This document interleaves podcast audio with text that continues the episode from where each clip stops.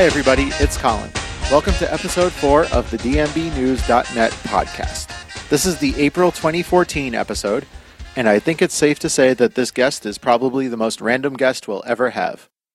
I was lucky enough to talk to Charlie Benante, the drummer for one of the biggest heavy metal bands of all time, Anthrax. It turns out he's a big Dave Matthews Band fan who has followed the band around since the 90s.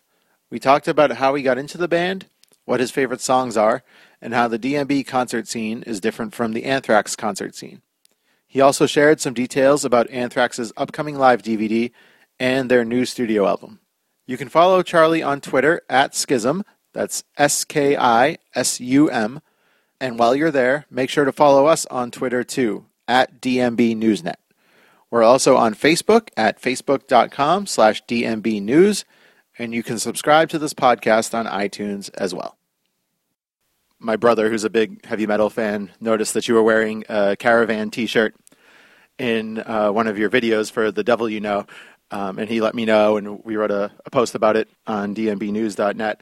Um, was that a conscious decision when you were filming that video to to represent DMB, or was that just a happy coincidence? It was a, a happy coincidence, actually. um, we were uh, rehearsing for like a tour, and then the the treatment for the video that we were shooting kind of uh, like evolved around this whole um, tour setup and then the Yankee Stadium show that was coming up like in a day or two. So we uh, we all you know we're in New York and uh, you know just filming bits and pieces for the video, and then the the crew came in to film some of the rehearsal, and I happened to be wearing a, a caravan shirt and. uh it was so it was a happy coincidence. It wasn't any like product placement or anything. um, so, which of the caravans did you go to? Uh, I went to the ones that were in uh, like my area where I live now in, in like Illinois and Chicago. Uh, so I went to the ones there. I, I usually go to every year. I go to see uh, Dave at the uh, Alpine Valley show. Oh, cool. I've never gone out there, but that's one of the uh, the big stops, and uh, there was a big uproar this year when they decided not to not to play there. Yeah, it was weird, and it because it's like, oh, they're not playing there; they're playing this other venue in Chicago now. So, but I know Dave, that's one of his favorite venues, the Alpine Valley one. Yeah, it looks like they're playing somewhere new in Chicago, and then they're also playing Milwaukee. So, I guess they went that route instead this year. Yeah, I'm gonna try and go to all of them because uh, I'm really interested in this acoustic set that that he's going to do as well. Me too. I think it's going to be really interesting. Um, you know, gives them an opportunity to maybe play stuff they haven't played in a while, or, or take new spins on things that they have been playing for a long time. Yeah, it'd be, it'd be uh, it'd be you know awesome to see that. You know, because who knows if it's going to be a a regular staple in what they're going to do in the future. You know, do half of a set of this and some of a set of that. You know. Right. I mean, even if it's a, a total bomb, it's something different and unique. And I think, you know, if, if a band, you can probably speak to this, but a band that's been around for decades, like DMB or, or like Anthrax, you, there's probably a need to kind of uh, switch it up every once in a while and make things interesting. I mean, I would love to see um, them pull out uh, a three album set, uh, like do the first three albums, you know, uh, because there's a one of my favorite songs, uh, Drive In, Drive Out, is a song that they don't do much anymore. Um, and, uh, I have so many versions of it throughout the years, and it's so, it's so killer how they, uh, you know, that song evolved into, uh, you know, the way, of course, they play it night after night, and then I know they dropped it for a while, you know, I mean, that song's pretty complex and has some unique rhythms. Um, is that something that sticks out to you when you're listening to Dave? That's one thing that that stands out in that song is the drumming, um, and just his approach in that song, like compared to the way they recorded it, and then how it evolved live, the way he would change it up a bit, you know, um, which to me is just like uh, that's the most exciting part, you know, of that song is how he finds a different groove or a different way of playing it, you know. Right. Um, so you said you try to see them at Alpine Valley every year. How many concerts, uh, Dave Matthews Band concerts, have you gone to? I lost count. I don't even. I don't even know. I mean, the first time I saw them was back in Jersey, in like 90, 95 maybe. 96. Oh wow! Um, So you've been following them for a long time. Yeah, I've been I've been following it for a long time, and I remember when the first Rolling Stone cover, and uh, I was just trying to figure out um, because something hit me right away with Dave Matthews, but I didn't quite understand the um, I'll call it the caravan that was traveling around with him meaning his fans because I uh, I I did not really look like a Dave Matthews fan or you know but again it's one of those things where you can't judge a book by its cover because if musically if something hits you or or, or, or it, it, just some appeal in it it really doesn't matter to me how you look um, because it's it's what's inside of you. If if his music hits me in a certain way, well then so be it, you know but um, I do have a problem with some of his fans. How rabid they can be. I know Dave's talked about that himself. um, just in in the sense that uh, I've witnessed weird things happening at Dave Matthews shows. Like I've witnessed uh, right in front of me when I was, you know, sitting outside at the show in, in, in my seat. I saw this dude just break out into dinner and during the show and this waiter came and just like brought him and his girl or whoever she was just dinner and uh I was just like, Really? This isn't dinner theater, man. This is like, you know and, and I was like I remember being quite annoyed about that because at our show if any kid did, anybody broke out into a little dinner sequence I'd be like, Stop They'd be wearing the food before they could have a chance to eat it. Exactly, exactly. So, but anyway. Yeah, I mean, some people do see it as kind of an event to be at and not um, as part of the music. But I feel like any you know large mainstream act that, that plays outdoors in the summer, you you see some of that. So. Yeah, yeah, yeah. I just wasn't used to that. No, that. no, it's definitely a different scene than I'm sure it is at, at your shows. Yeah, you know, it's like hot, sweaty people, and then you don't really picture someone having a, a, you know, dinner served. I, I, I don't know. It just came across to me as so unrock and roll. Yeah. Um, so it's back in the '90s, and you're starting. You know, you, you hear Dave Matthews for the first time, and, and something catches you. Um, how did your fandom evolve to the point where you you know try to see them every year, and um, you know you really follow the evolution of songs and things like that? Um, like for me, it's like I'm I'm the type of fan that whatever it is, uh, whether it be movies, music, or you know comic books or whatever, I'm like a a completist.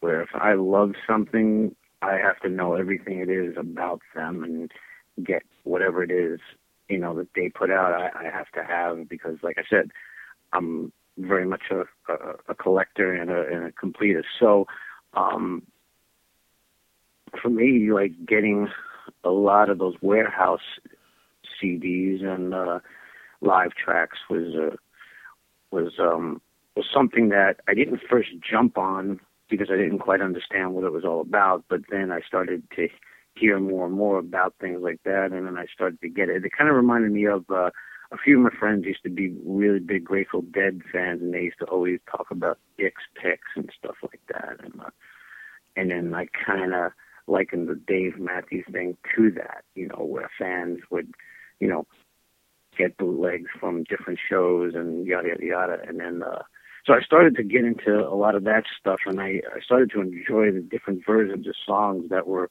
coming out on these live tracks, you know, and uh, and you know I was hooked. You know, some bands do that, and it's not um, really worth the fans' time to buy everything because a lot of it um, you know, is the same from night to night. But um, with Dave, it's not, you know, night to night it's different, and then over the course of years, um, it's extremely different in, in, how they play songs. So it's it's a worthwhile endeavor to to check out all the different versions that they put out there. Yeah, exactly. Like there's a period where um, uh, I, this may come out weird, but there's a period of uh, of Dave Matthews where I didn't really get into it that much, and that the period I'll talk about is when they added a keyboard player.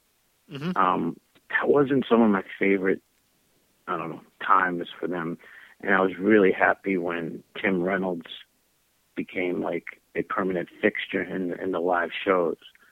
To me, it took it up way way high because I think he's so underrated. He's just amazing, you know, and what he brings to the sound, it, it's just amazing, you know. Um, it's definitely more of a rock sound now with Tim. What Tim brings to the table is rubbed off on a lot of the other band members. You can tell, like Carter plays differently now because they're all feeding off each other, and um, it's a whole different atmosphere um, since Tim came back. I agree. I totally, yeah, I totally see that, and, and I feel it. And uh, it, it, the band just like for me, after um, mm, you know, before these crowded streets, to me was such a, a a great record. Like I said, the first three records are just so amazing. And then there's a little period for me where it dropped off a little bit here and there, you know. Um, and then when they did. Uh, I remember hearing the the Lillywhite sessions. Do you know that? Yes, I think um, I was just reading on Twitter the other day. It's thirteen. It was thirteen years ago, like this week or something like that, that they got leaked out. I love that. I love that the Lillywhite sessions. I just love that. I thought it was. Uh, uh, um, they were going back to maybe the older type of sound that they had with the first three records. Um, and then um, that record came out. Uh, I remember liking that record a lot. It kind of got me back into that vibe of you know the first three records again. But then when they did um, the GrooGrux King record, that to me is that became my favorite Dave Matthews record.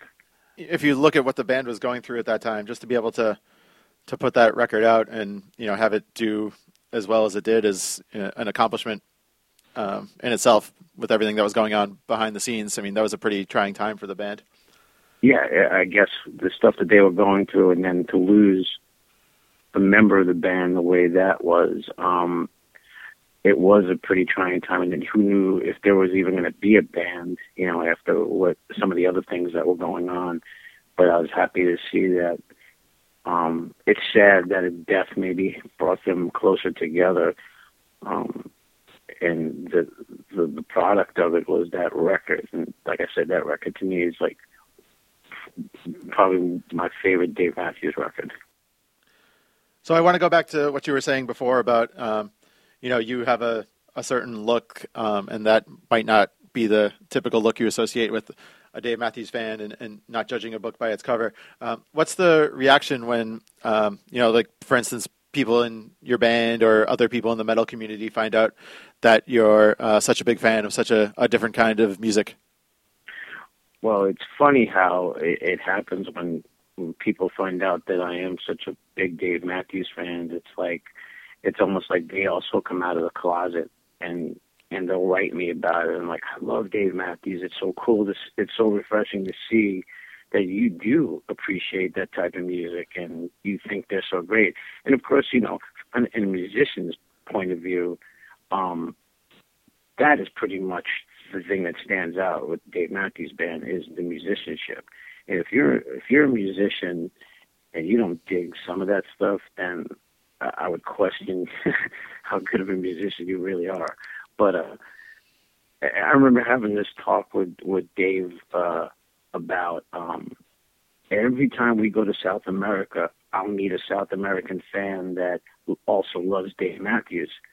And I thought that was the weirdest thing when it first happened to me. It was like, oh, I love Dave Matthews. Dave Matthews is the greatest.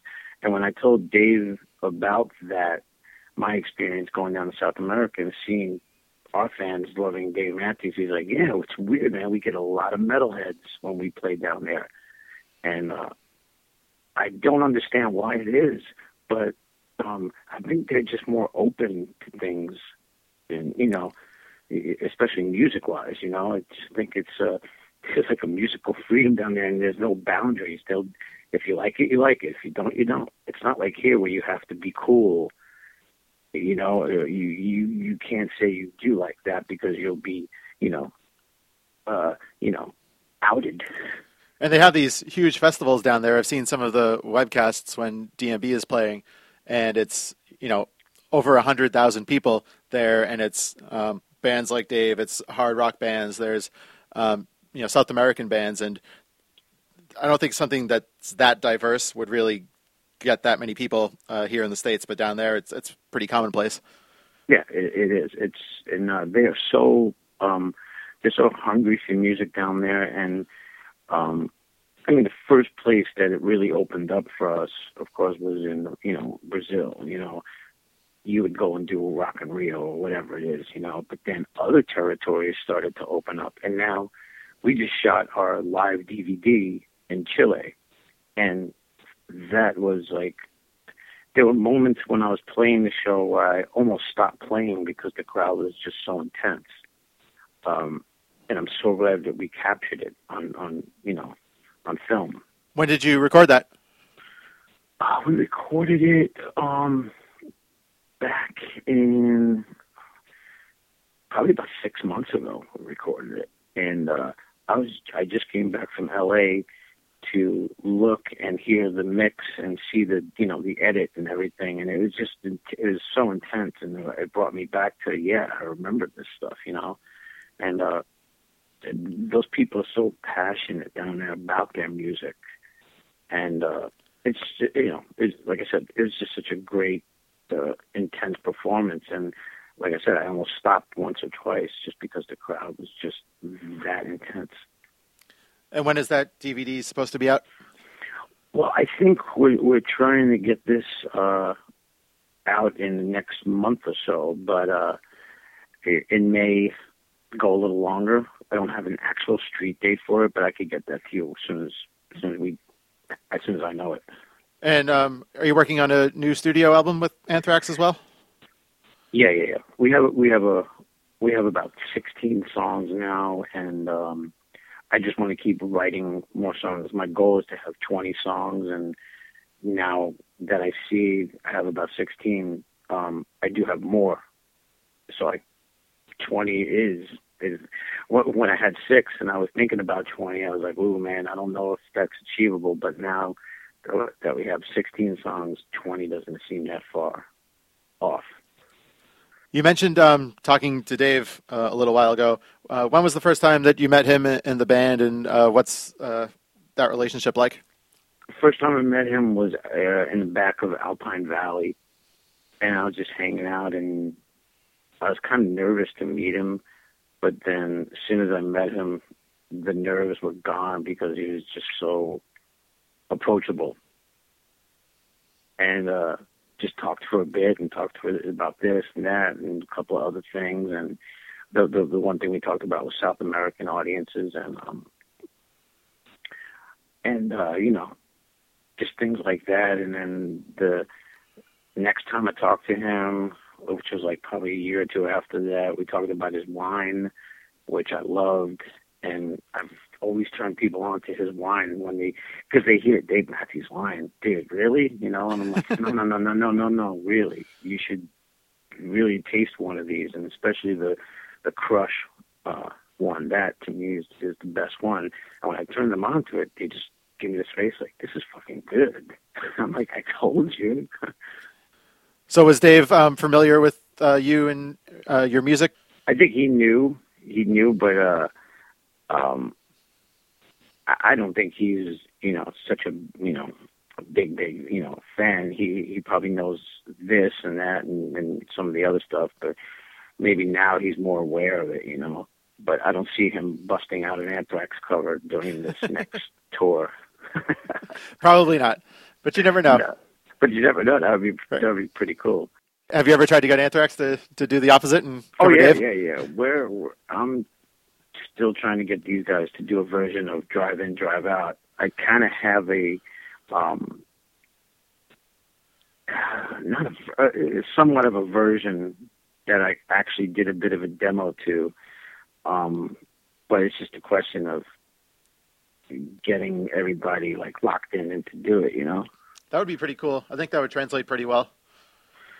That's my that, that to me that song I think is a is probably one that we could pull that one off, even though it does have a little bit of a odd time signature during the middle section, but I'm trying to like straighten it out a bit so it's not in that time, you know what I mean? Mm-hmm. And it's obscure enough that you could probably get away with it at a concert and, you know, not have the whole crowd go, "Oh my god, they're playing Dave Matthews right away." Yeah, they wouldn't even know it until we mentioned it. Well, there'd right. be a few people who would probably say, "Hey, that, the song sounds familiar. I know this." But it's not like we can go and do like uh, Crash or right, you know, uh, ants marching. You know that. Yeah, that would uh, that would go over. Uh, that would be interesting. I bet to see the reactions on that. yeah, yeah, exactly.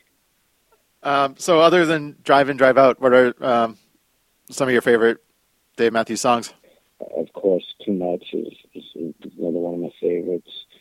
Um, like I said, a lot of those songs from the first three records, just there's something about those songs that uh, that just hit me. You know what I mean? And um, like I said, the GrooGrux album, I think from start to finish, is just awesome. And actually, when the last album came out, uh, Away from the World, um, when I was talking to Dave outside of one of the show, like in backstage area of one of the shows, I was asking him about the next record, which would be Away from the World, and he said it's really a bit darker than the last record.